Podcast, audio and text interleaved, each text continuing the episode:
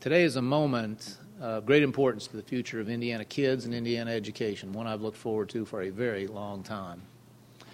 It is no secret that the most important predictors of success in the world of today and tomorrow is academic readiness, and in particular in the disciplines of math and science that are most central to our economy and to the jobs of tomorrow.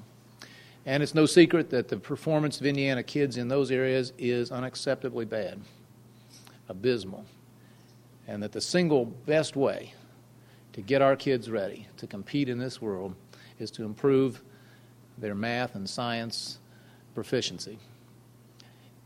That's why we were so gratified and thrilled when Indiana was selected a year or more ago by the Woodrow Wilson Foundation to be the first home to the nation's first Woodrow Wilson Fellows, whom we refer to hopefully as the Rhodes Scholars of Teaching.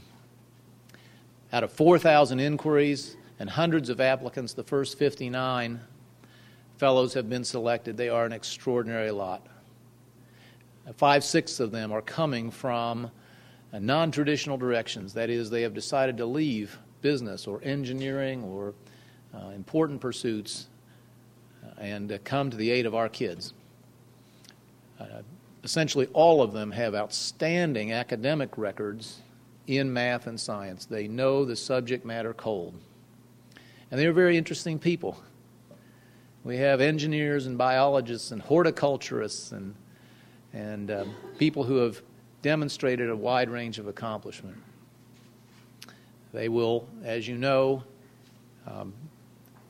be awarded full scholarship for a one-year master's, and then they have agreed to teach at least 3 years in schools where they are needed most in Indiana.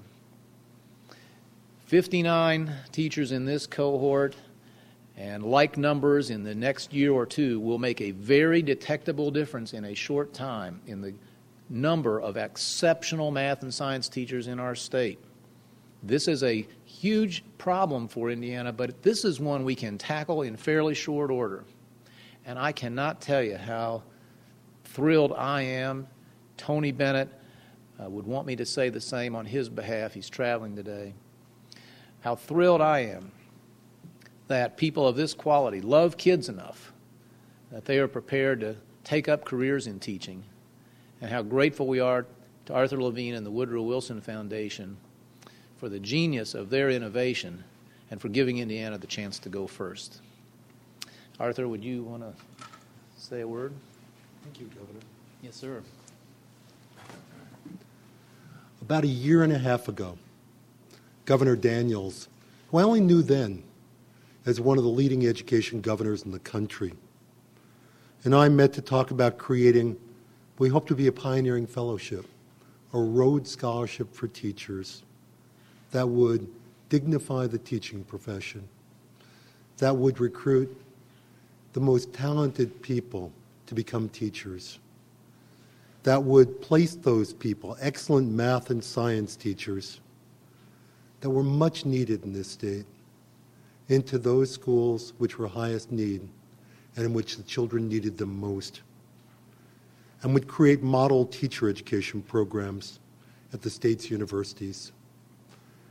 Since that time, we were joined in this endeavor by key legislators, by the State Higher Education Executive Officer, the Chief State School Officer, by the university community, superintendents, union, business community, all joined us in this initiative.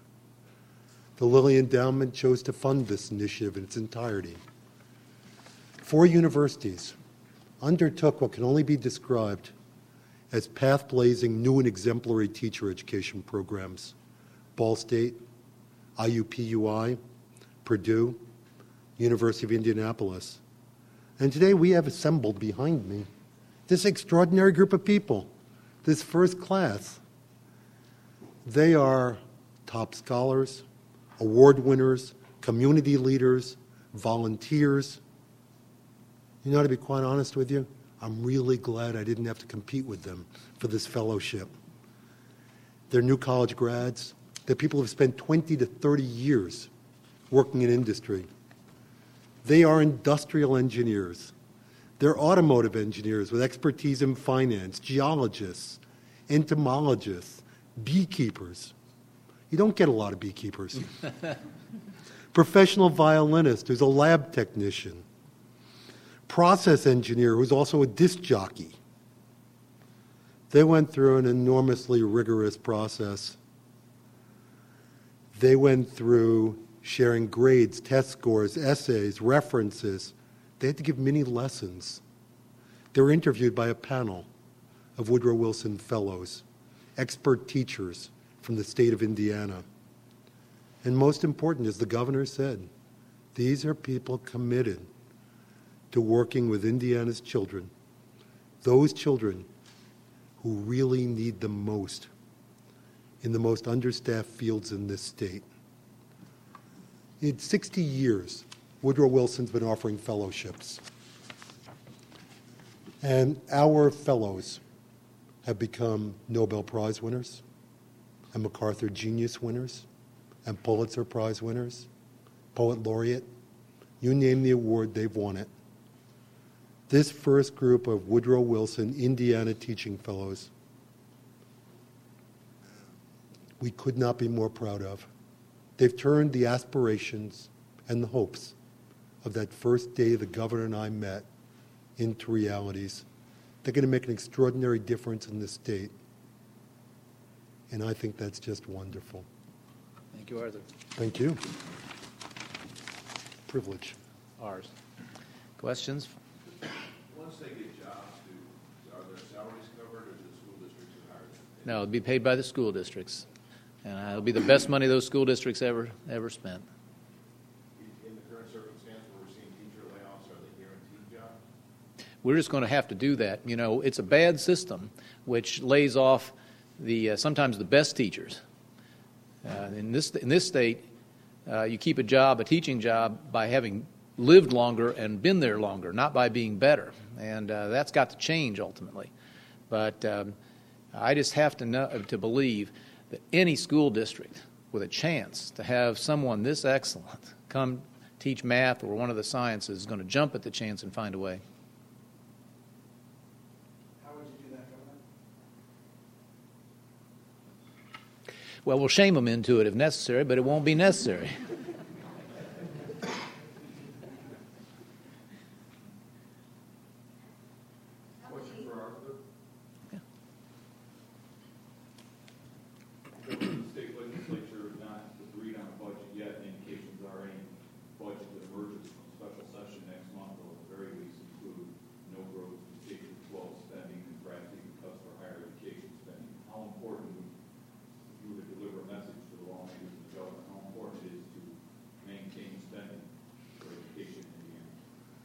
Do you know something?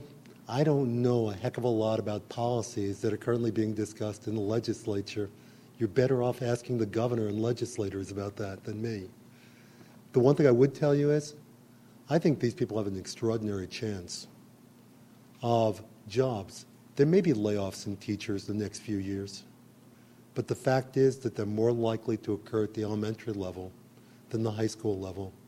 They're more likely to occur in overstaffed and understaffed areas, and that math and science are going to be critical to this state, and there's a huge need right now in understaffing in that field.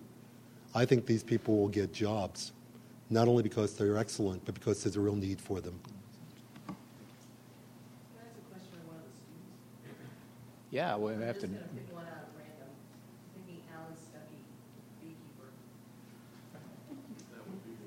I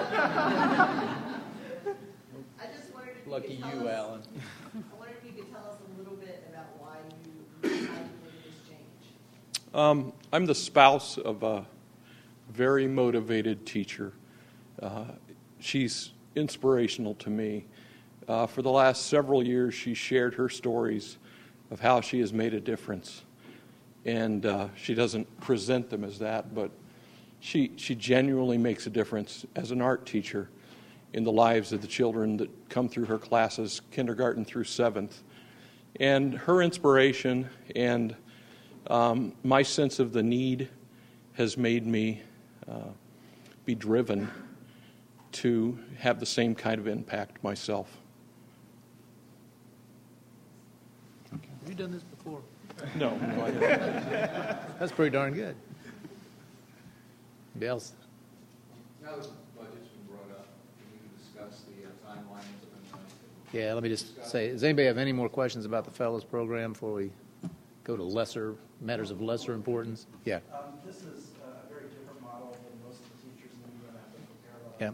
Is this a condemnation of that model or an introduction of a new path? How are you viewing this in relation to the traditional teacher education schools? You heard Arthur praise the 4 schools that were selected. And as I said, that was a very competitive selection which he made in its own right. And it is absolutely an objective of this program that we also change the way teachers are prepared in this state. They've got to know, teachers have got to know the subject matter. You can't teach math or science or history or anything else if you don't know much of it yourself. And also the schools are moving to a more hands-on clinical approach than the traditional one. So I would say our most urgent need, given the nature of the economy and the poor results we've been getting, is in math and science. But we expect to expand this program to other disciplines as quickly as possible. And it'll be expanded only in those schools of education which are prepared to break new ground as Dr. Levine has shown them the way.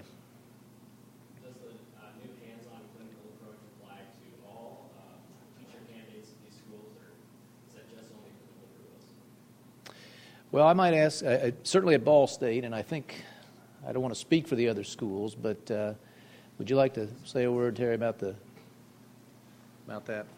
Yes, we're focusing on math and science right now, and what we're doing is taking a one-year master's program and basically unpackaging it from the normal classroom-type setting where students learn on our campus, and we're repackaging it into a clinical, almost like a teaching hospital-type approach in the schools, partly to get these students, these wonderful students, into the classrooms as soon as possible and also keep them motivated. But there are just so many teachers coming through the programs right now, I don't think that we can expand that to other areas just yet. Anybody else? Okay, Norm. How confident are you that this timeline that was introduced yesterday is going to produce an agreement? And June 15th, maybe put your backs up against the wall to close something? I think it's a great process that has been mutually agreed upon, and this process needed a fresh start, starting with fresh, realistic assumptions. So no one's pretending we'll have money we won't have, spending money we only imagine coming in. So I like the way it's been laid out and signed on gladly, and I think the timelines are realistic. It'll look a lot like the one I submitted in January, modified in 2 respects. One, revenues, which we already knew were going to be extraordinarily tight then, are even tighter. We all know that now, and that's the reality that I've told the legislators they have to face. Second, there's now a federal stimulus bill, which means money we weren't counting on in January for 2 years. And the biggest piece of that, by the way, will flow into education. So there'll be a ton of money spent in education the next 2 years in Indiana. We simply will propose a budget which tries to spend that well and make certain that we don't, as we've said often, fall off a cliff in the meantime, consume our whole savings account, and wind up facing a tax increase. Will this CID problem be considered within the budget? Yeah.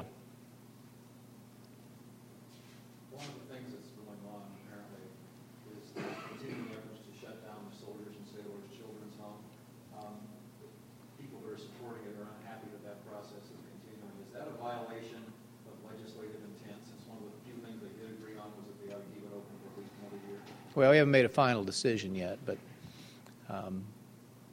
we'll make a decision that's, first of all, in the interest of the children, and secondly, in the interest of the employees, and certainly in the interest of the taxpayers. And what is making the legislators' intent, or however you want to describe it, are you taking that into consideration if you decide how to proceed? Well, the budget last week intended a lot of things Indiana can't afford. It would have bankrupted this state and forced a tax increase. So, of course, we're not able to agree with everything that was in it. Then what is the decision-making process about, since you had already decided to close it? I mean, why are you rethinking? Because I visited with legislators who felt strongly about it as recently as yesterday and agreed to walk around this whole subject one more time. We're taking a fresh look at the entire budget. We'll be updating the one from January in a variety of ways, and we'll give this one more very honest look. Just wanted to clarify on the CIB, does that mean you're going to introduce in your budget a CIB solution? Of some kind. We'll be looking really to both the legislators, but first of all to the city itself to see what sort of approach they'd most prefer. But I think that's quite a natural and appropriate thing to do, and is to incorporate something there and see if we can't button that up. Governor, you said you don't want to see gaming necessarily enter into the budget negotiations, but you also said you're open to ulterior motives if it means getting the budget together. Sure, I didn't say that. I'm suspicious of ulterior motives. You mean alternative ideas or something? Something like that. Use the word ulterior, but yeah. Anyway, what I'm wondering is, are there certain gaming types of legislation you're willing to rule out from the onset, or are you basically open to anything as long as it ends up in the budget? Nothing new to say. I'm against any expansion of gambling in the state. I don't see this being productive. By the way, both Speaker Bauer and Leader Long have told me more than once they don't want to see this hardy perennial interests show up in the special session, so let's hope it doesn't. Thank you all for coming. I do encourage you to visit with some of these really extraordinary people.